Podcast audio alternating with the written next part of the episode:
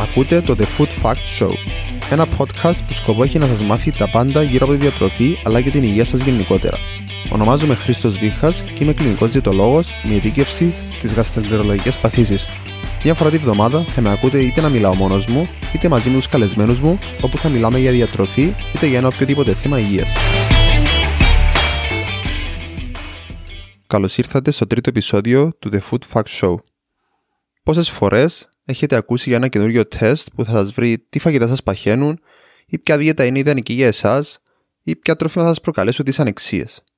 Τουλάχιστον μία φορά το χρόνο θα ακούσω κάτι καινούριο σαν αυτά. Και δεν είναι μόνο τεστ, πολλές φορές ακούω για βελονισμούς ή χάπια που θα σας σταματήσουν την όρεξη. Έτσι αποφάσισα στο σημερινό επεισόδιο να μιλήσουμε για τεστ ή για κάποιες πρακτικές που χρησιμοποιούν κάποιοι για να σας πούν ποια φαγητά σας ενοχλούν και πώς να χάσετε βάρος βάσει αυτών των φαγητών. Στο σημερινό επεισόδιο θα μιλήσουμε για 3 διαφορετικά πράγματα.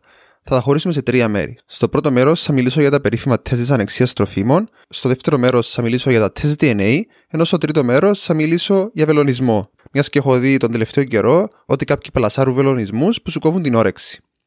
Πάμε λοιπόν να ξεκινήσουμε με τα τεστ της ανεξίας τροφίμων. Περίπου 20% του πληθυσμού έχει μια δυσανεξία σε τρόφιμα. Τεράστιο ποσοστό, έτσι. Φαντάζομαι ότι αυτό το 20% μπορεί να ταλαιπωρείται χρόνια με πόνους, φουσκώματα, χωρίς να μπορεί να εντοπίσει τι πραγματικά το ενοχλεί. Ένα τεράστιο βάρος που μπορεί να σε επηρεάσει και ψυχολογικά αλλά και σωματικά. Εκεί είναι που έρχεται το περίφημο τεστ της ανεξίας τροφίμων, γνωστό στον επιστημονικό κόσμο και ως τεστ IgG, και έτσι το συγκεκριμένο τεστ τι κάνει? Είναι απλό τεστ αίματος που υπόσχεται πως θα σου βρει όλα τα φαγητά τα οποία σου προκαλούν πρόβλημα, ή ακόμη υπόσχεται πως μπορεί να σου βρει ποια φαγητά θα σε βοηθήσουν να χάσεις βάρος. Γιατί λοιπόν να μην πιστέψεις σε αυτό το τεστ? Ρωτάς και εσύ τον εαυτό σου, όπως ρωτάει και πάρα πολλοί κόσμος, αφού το πουλάνε φαρμακεία, το πουλάνε γιατροί, το πουλάνε διαιτολόγοι. Γιατί να το προωθούν τόσοι επιστήμονες και γιατροί, αν δεν δουλεύει? Κάτι θα γνωρίζουν περισσότερο αυτοί, σωστά? Πάμε λοιπόν να πιάσουμε ένα προς ένα πράγματα. Πριν να σου εξηγήσω γιατί αυτό το τεστ δεν δουλεύει, θέλω πρώτα να καταλάβεις τη διαφορά μεταξύ μιας αλλεργίας και μιας δυσανεξίας ενός τροφίμου, γιατί αυτό θα σε βοηθήσει περισσότερο να καταλάβεις τι θέλω να σου πω. Αλλεργία λοιπόν είναι μια αντίδραση του νοσοποιητικού μας συστήματος σε αλλεργιογόνα όπως κάποια τρόφιμα, δηλαδή φιστίκα, οστρακοειδή ή και άλλα τρόφιμα, το οποίο ο οργανισμός μας ουσιαστικά θεωρεί ως εχθρούς και έτσι αντιστέκεται. Όταν το σώμα σου λοιπόν περνάει από μια αλλεργική αντίδραση, τότε παράγει τα αντισώματα IgE. Έτσι, κάθε φορά που το σώμα σου εκτίθεται σε κάτι αλλεργιογόνο, τότε θα παράγει μια αντίδραση, γιατί τα αντισώματα IgE αναγνωρίζουν την αλλεργία και θα βάλουν σε λειτουργία τα αλλεργιογόνα κύτταρα στο σώμα μας, όπως τους πνεύμονες, το δέρμα, και αυτό έχουμε συγκεκριμένες αντιδράσεις στο σώμα μας, όπως κνισμό, βήχα, κάποιες φορές έχουμε κοκκινίλες ή πρίξιμο στο δέρμα μας, ή ακόμη εμετούς, ή και σε πιο επικίνδυνες περιπτώσεις έχουμε τη γνωστή αναφυλαξία που μπορεί ακόμη και να σε σκοτώσει. Ουσιαστικά λοιπόν, μια αλλεργία είναι πολύ συγκεκριμένη και θα έχουμε αντίδραση κάθε φορά που καταναλώνουμε αυτό το τρόφιμο. Θέλω να το θυμάσαι αυτό, γιατί είναι πολύ συγκεκριμένο. Κάθε φορά που καταναλώνεις ένα τρόφιμο αλλεργιογόνο, αν έχεις αλλεργία σε αυτό το τρόφιμο, θα έχεις αντίδραση. Από την άλλη, λοιπόν, έχουμε τις διατροφικές δυσανεξίες ή ευαισθησίες σε τρόφιμα, όπου αυτές υπόσχεται το τεστ πώς βρίσκει. Δυσανεξίες λοιπόν δεν έχουν καμία σχέση με τις αλλεργίες. Στις αλλεργίες, όπως είπα και πριν, θα έχετε αντίδραση κάθε φορά που καταναλώνετε το τρόφιμο, γιατί το ίδιο σου το σώμα αναγνωρίζει το τρόφιμο σαν εχθρό. Για παράδειγμα, εάν έχεις αλλεργία στο γάλα, δεν θα μπορείς να πιεις γάλα ή να φας τυρί ή οποιαδήποτε γαλακτοκομικά, γιατί θα έχεις αλλεργική αντίδραση κάθε φορά που θα το τρως. Εάν έχεις όμως δυσανεξία στη λακτόζη, τότε το σώμα σου είτε δεν έχει την ικανότητα να παράγει το ένζυμο λακτάση που είναι υπεύθυνο για την πέψη αυτού του τροφίμου, το ένζυμο δεν λειτουργεί σωστά στον οργανισμό σου. Έτσι, εάν καταναλώσεις ένα τρόφιμο που είναι υψηλός σε λακτόζη, όπως γάλα, τότε δεν θα μπορείς να χωνέψεις καλά αυτό το τρόφιμο και έτσι έχεις πιο απλά συμπτώματα όπως πόνους, διάρρειες ή και φουσκώματα. Η μεγάλη διαφορά όμως με τις αλλεργίες είναι πως πιθανόν όταν έχεις δυσανεξία να μπορείς να καταναλώσεις φαγητά που έχουν χαμηλή ποσότητα σε λακτόζη, όπως κάποια σκληρά τυριά, όπως το τσένταρ ή το ένταμ. Αυτό όμως δεν ισχύει στις αλλεργίες τροφίμων, γιατί εκεί το σώμα το θεωρείς σαν εχθρό και βγάζει αντίδραση αμέσως. Εκεί είναι λοιπόν που έρχεται ξαφνικά το μαγικό τεστ της ανεξίας τροφίμων και πουλάει πως μπορεί να τα λύσει όλα αυτά τα προβλήματα. Ξαφνικά εμφανίζεται από το πουθενά. Και εγώ σου λέω ότι αυτό το τεστ δεν είναι έγκυρο. Γιατί όμως αυτά τα τεστ να μην είναι έγκυρα? Πάμε να δούμε τους δύο πιο βασικούς λόγους. Τα συγκεκριμένα τεστ λειτουργούν σαν τεστ αίματος, τα οποία ελέγχουν το αντίσωμα IgG. Είναι μεγάλη διαφορά από το προηγούμενο αντίσωμα που αναφέραμε, τα IgE, όπου τα βρίσκουμε στις αλλεργίες. Η μεγάλη διαφορά είναι ότι τα IgG είναι αντισώματα μνήμης. Δηλαδή, η βασική λειτουργία αυτού του αντισώματος IgG είναι να αναγνωρίζει αυτό που καταναλώνει συχνά, έτσι θα σου εμφανίσει φαγητά που μέχρι χθες έτρωγες καθημερινά. Άρα, αν κάτι έφαγες χθες, τότε το IgG στο αίμα σου θα είναι υψηλό. Ο οργανισμός σου το αναγνωρίζει σαν κάτι που δεν είναι επικίνδυνο για το σώμα σου και δεν είναι κακό για το σώμα σου. Δεν σημαίνει ότι κάτι που είναι υψηλό σε IgG είναι κακό ή είναι επικίνδυνο. Είναι ουσιαστικά κάτι το σώμα σου αναγνωρίζει ως κάτι που δεν είναι εχθρός του σώματος σου. Τα συγκεκριμένα τεστ λοιπόν ελέγχουν 100-200 φαγητά και σου δίνουν μια λίστα με 50 φαγητά που δεν μπορείς να φας. Πού οδηγεί λοιπόν αυτό? Σε αποκλεισμό ολόκληρων ομάδων τροφίμων, μεγαλύτερη σύγχυση, σε κάποιες περιπτώσεις ανεπάρκεια βιταμινών γιατί δεν τρώμε σωστά ή γιατί κόβουμε πάρα πολλά τρόφιμα. Ο δεύτερος λόγος που αυτά τεστ δεν είναι έγκυρα είναι ότι δεν έχουν ένα όριο. Μια τιμή η οποία να μας μπορεί να μας πει ότι, για παράδειγμα, η γλουτένη είναι ψηλή στον οργανισμό μας και είναι επικίνδυνη ή είναι χαμηλή. Δεν υπάρχει μια αναγνωρισμένη έγκυρη τιμή διεθνώς η οποία να ορίζεται ως ψηλή ή χαμηλή στη δυσανεξία. Εάν κάνεις ένα τεστ χολυστερόλης, για παράδειγμα, ξέρεις ότι πάνω από ένα αριθμό είναι ψηλό και έτσι προσπαθείς με αλλαγές στη ζωή σου να ρίξεις αυτόν τον αριθμό. Δεν ισχύει το ίδιο σε αυτά τα τεστ. Η κάθε εταιρεία έχει είτε τη δική της τιμή, είτε απλά σου λέει έχεις ψηλό ή χαμηλό δείκτη δυσανεξίας στο τρόφιμο. Γιατί να εμπιστευτώ κάτι το οποίο δεν έχει μια τιμή? Επειδή όμως ξέρω πως θα μου πεις, μα τόσα άτομα έχουν κάνει το τεστ, έχουν αποκλείσει τα φαγητά και έχουν βρει την ησυχία τους. Ή ακόμη έχασαν κιλά μετά από αυτό το τεστ, σκοπεύοντας αυτά τα φαγητά. Και δεν σε άδικο που το σκέφτεσαι, είναι αλήθεια.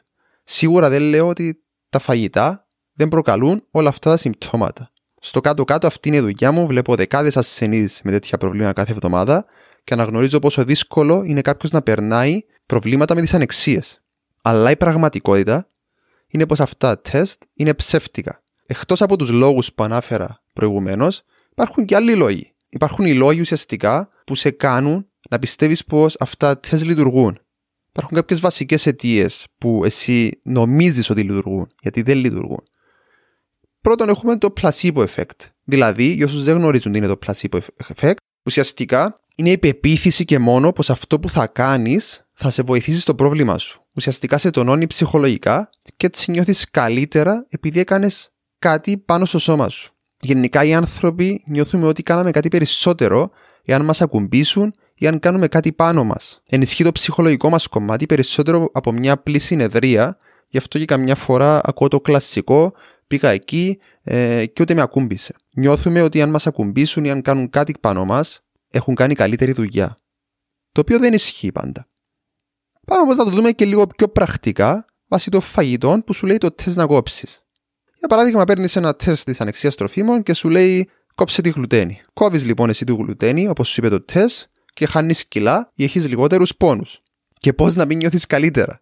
Αφού έχεις κόψει μια ολόκληρη ομάδα τροφίμων, τι περιμένεις, να μην νιώθεις καλύτερα? Τρως λιγότερα ντόνατς αφού δεν έχουν γλουτένη, τρως λιγότερα κέικς, τρως λιγότερα ψωμιά. Πράγματα που πριν κατανάλωνες πολύ περισσότερο. Δεν παραξενεύομαι καθόλου που έχασες κιλά. Αυτά τα τρόφιμα είναι πολύ εύκολο να τα φάμε σε μεγάλη ποσότητα και έτσι αφαιρώντας τα, γιατί αφαιρούμε τη γλουτένη, αφαιρούμε και πολλές σερμίδες που ίσως να τρώγαμε πολύ περισσότερο πριν.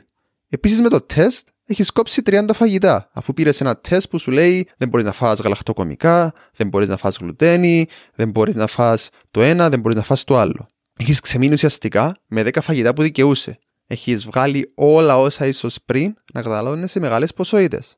Πώς να μην νιώθεις καλύτερα, αφού έχεις αφαιρέσει όλους τους πιθανούς παράγοντες που μπορεί να σε ενοχλούσαν και τρως βρασμένα, στεγνά φαγητά. Η πραγματικότητα όμως είναι ότι ακόμη δεν γνωρίζεις πραγματικά τι σε ενοχλεί. Γιατί αν γνώριζες τι σε ενοχλούσε, δεν θα ήσουν τόσο περιορισμένος στο φαγητό σου.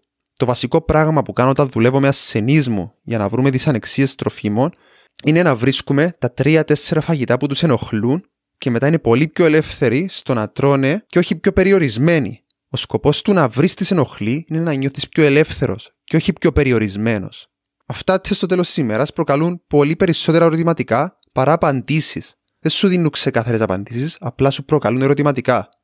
Το καταλαβαίνω. Κάποιες φορές πονάς στο στομάχι σου, τα άκρα σου, κάτι έχεις φάει που δεν συμφωνεί με το σώμα σου. Τότε πώς μπορώ να μάθω τι με ενοχλεί? Η απάντηση είναι πολύ απλή.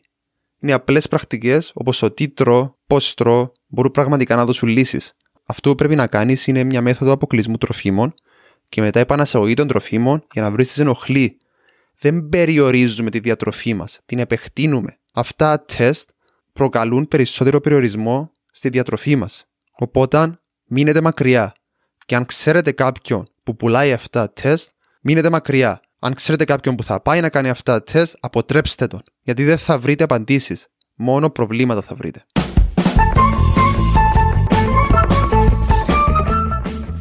Πάμε λοιπόν στο δεύτερο μέρος να μιλήσουμε για τη διατροφογενετική. Ίσως να έχεις ακούσει για αυτές τις διατροφές τα τελευταία χρόνια, οι οποίες στηρίζονται σε τεστ τα οποία υπόσχονται πως βάσει του DNA σου θα σου βρουν ποια δίαιτα είναι ιδανική για σένα. Η εξέταση γίνεται συνήθως πολύ απλά παίρνοντας σάγιο, ώστε να εξεταστεί ο γονότυπος, δηλαδή το σύνολο των γονιδίων που απαρτίζουν τον DNA σου, και έτσι βάσει αυτών σου λέει ο καθένας ποια φαγητά να τρως και ποια θα πρέπει να αποφεύγεις. Μερικά από αυτά τα πράγματα που υποστηρίζουν είναι πως βάσει των αποτελεσμάτων σου θα χάσεις περισσότερα κιλά, θα έχεις λιγότερες πιθανότητες να αναπτύξεις κάποια ασθένεια κτλ. Ακόμη υποστηρίζουν πως μπορούν να σου βρουν ποιο είναι το καλύτερο είδος άσκησης για το σώμα σου. Για να είμαι λίγο ξεκάθαρος πριν να αρχίσω να αναλύω λίγο περισσότερο, σίγουρα το DNA είναι κάτι που ίσως σε 15 με 20 χρόνια να μπορούμε να χρησιμοποιήσουμε και να μας δίνει χρήσιμα στοιχεία για την υγεία μας. Αυτή τη στιγμή όμως δεν έχουν αλλάξει πολλά από όταν ξεκίνησε αυτό το τεστ περίπου πριν μια δεκαετία και έτσι μας είναι άχρηστα αυτά τα τεστ αυτή τη στιγμή. Όποιος τα πουλάει απλώς σας πουλάει φούμαρα. Αν κοιτάξετε τις έρευνες πίσω από αυτόν τον τομέα, υπάρχουν τόσα πολλά που δεν γνωρίζουμε. Το σώμα μας είναι τόσο έξυπνο. Τόσα πολλά πράγματα αλλάζουν μέσα μας ανά πάσα στιγμή που είναι τόσο δύσκολο να ανακαλύψουμε με ένα απλό DNA test τι πρέπει να τρώμε. Το να μας πει ένα τεστ εάν η διατροφή μας πρέπει να είναι χαμηλή σε υδατάνθρακες ή χαμηλή σε λίπος για να χάσουμε κιλά δεν έχει κανένα νόημα. Το να σου πουλάει κάποιος συγκεκριμένη διατροφή βάσει αυτό το τεστ είναι ηλίθιο και ανήθικο γιατί σε κοροϊδεύει. Και δυστυχώς το κάνουν γιατροί και διαιτολόγοι χρεώνοντας τρελά ποσά. Έχω δει μέχρι και ποσά τα οποία είναι 2.000 ευρώ. Το πιο ηλίθιο που έχω ακούσει, είχα διαβάσει πιο παγιά στο Twitter από κάποιον συνάδελφο στο εξωτερικό, ο οποίος δούλευε με αθλήτρια η οποία ήταν πρωταθλήτρια αρσιβαρίστρια και έκανε το τεστ για να δει τι θα της βγάλει και το τεστ της έβγαλε ότι είναι καλύτερη σε αθλήματα αντοχής. Φαντάζεστε να είσαι πρωταθλητής κάπου και να σου βγάζει αυτό το τεστ ότι είσαι καλύτερος σε αθλήματα αντοχής? Πόσο χαζό μπορεί να είναι αυτό? Δεν έχουν κανένα νόημα. Οι πιθανότητες να βρεις πιθανά αποτελέσματα βάσει αυτών των τεστ είναι περίπου οι ίδιες με το να ακούσεις τι πρέπει να τρως και πώς να ζεις τη ζωή σου βάσει του ζωδίου σου. Και επειδή εγώ δεν είμαι γεννητιστής, θα αναφέρω έναν τεράστιο γεννητιστή, τον Giles Yeo, όσοι τον γνωρίζουν, ο οποίος δουλεύει στο Πανεπιστήμιο του Cambridge και έχει αφιερώσει την έρευνα του στο πώς τα γονίδια μας παίζουν ρόλο στο σώμα μας και τη διατροφή μας.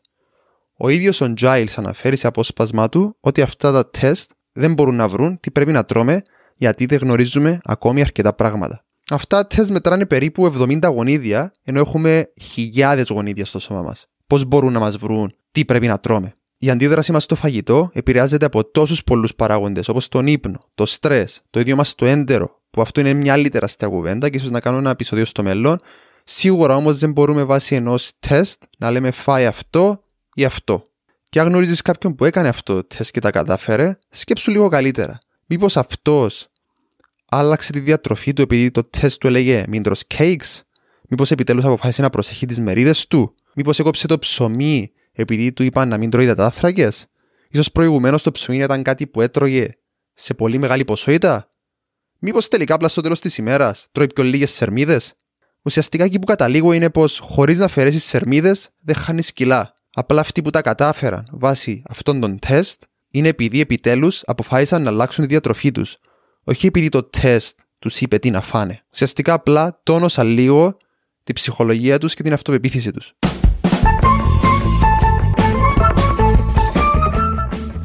Πάμε λοιπόν και στο τρίτο και τελευταίο σημείο, στο οποίο θα αναφερθώ πολύ σύντομα. Είναι ουσιαστικά κάποιες πρακτικές που έχω δει να πουλάνε από κάποιους που σκοπό έχουν να σου πάρουν χρήματα και τίποτα περισσότερο. Έχω ακούσει για οτοβελονισμούς που σου σταματούν την πείνα και συγκεκριμένα από κάποιους διαιτολόγους που το παίζουν σπουδαίοι και νομίζουν πως είναι πιο έξυπνοι από τους υπόλοιπους.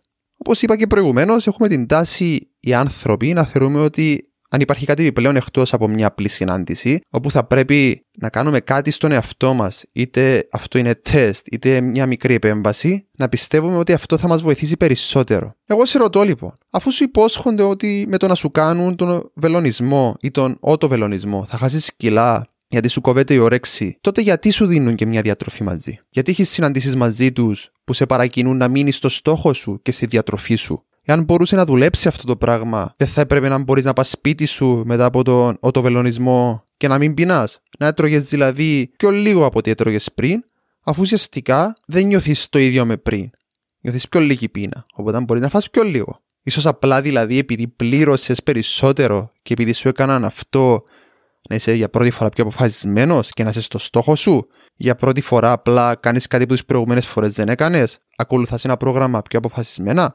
Έχεις κόψει το να τρως πράγματα που πριν έτρωγες σε πιο μεγάλη ποσότητα, ίσως. Το μόνο που μπορεί να σου κάνει ο βελονισμός είναι να σε βοηθήσει ψυχολογικά, γιατί νιώθεις ότι έκανες κάτι περισσότερο από άλλες φορές. Και προκαλώ ευθέως αυτούς που το πλασάρουν, αν θέλουν, να έρθουν να κάνουμε ένα επεισόδιο όπου θα έρθουν με επιχειρήματα να μου πούν πώς αυτό βοηθάει περισσότερο από μια κανονική δίαιτα. Αφού μπορεί να μου κόψει την πείνα, να έρθουν να μου εξηγήσουν πώς μπορεί να μου κόψει την πείνα.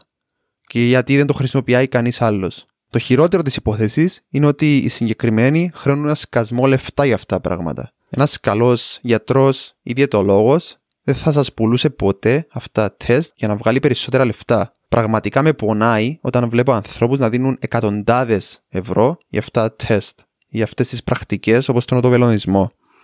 Σκοπός είναι μέσα από αυτά που σου είπα να σε βοήθησαν να καταλάβεις λίγα πράγματα και πάνω απ' όλα να καταλάβεις πως δεν υπάρχουν μαγικοί τρόποι. Εάν θέλεις να χάσεις κιλά, χρειάζεται απλώς να τρως πιο λίγες θερμίδες. Εάν θες να βρεις τι δυσανεξίες έχεις, τότε απλά πρέπει να κάνεις μια πιο στοχευμένη δίαιτα αποκλεισμού τροφίμων για να βρεις τι σε ενοχλεί. Τόσο απλά. Ευχαριστώ που έμεινες μέχρι το τέλος του επεισοδίου. Ελπίζω να σου άρεσε και να πήρες κάποιες χρήσιμες πληροφορίες μέσα από αυτό. Ελπίζω να κατάφερα να σου αλλάξω τη γνώμη και να σε αποτρέψω από το να ξοδέψεις τα λεφτά σου σε άσκοπα τεστ ή σε βελονισμούς που υπόσχονται θαύματα. Εάν ταλαιπωρήσει από φουσκώματα ή δυσανεξίες, μπορείς να μου στείλεις ένα μήνυμα στο Instagram στο Vichas Nutrition. Θα βρεις και το link στην περιγραφή πιο κάτω. Εάν σου άρεσε το επεισόδιο, άφησε ένα review και κάνε επιτέλους ένα subscribe. Έχουμε τόσα πολλά ωραία επεισόδια που έρχονται τις επόμενες μέρες. Την επόμενη εβδομάδα θα έχουμε καλεσμένη τη Βίκυ Αθανασιάδου, διαιτολόγο-διατροφολόγο, όπου θα συζητήσουμε για την εισαγωγή στερεάς τροφής, ώστε να βοηθήσουμε καινούριες μαμάδες να δουν πώς πρέπει να γίνεται.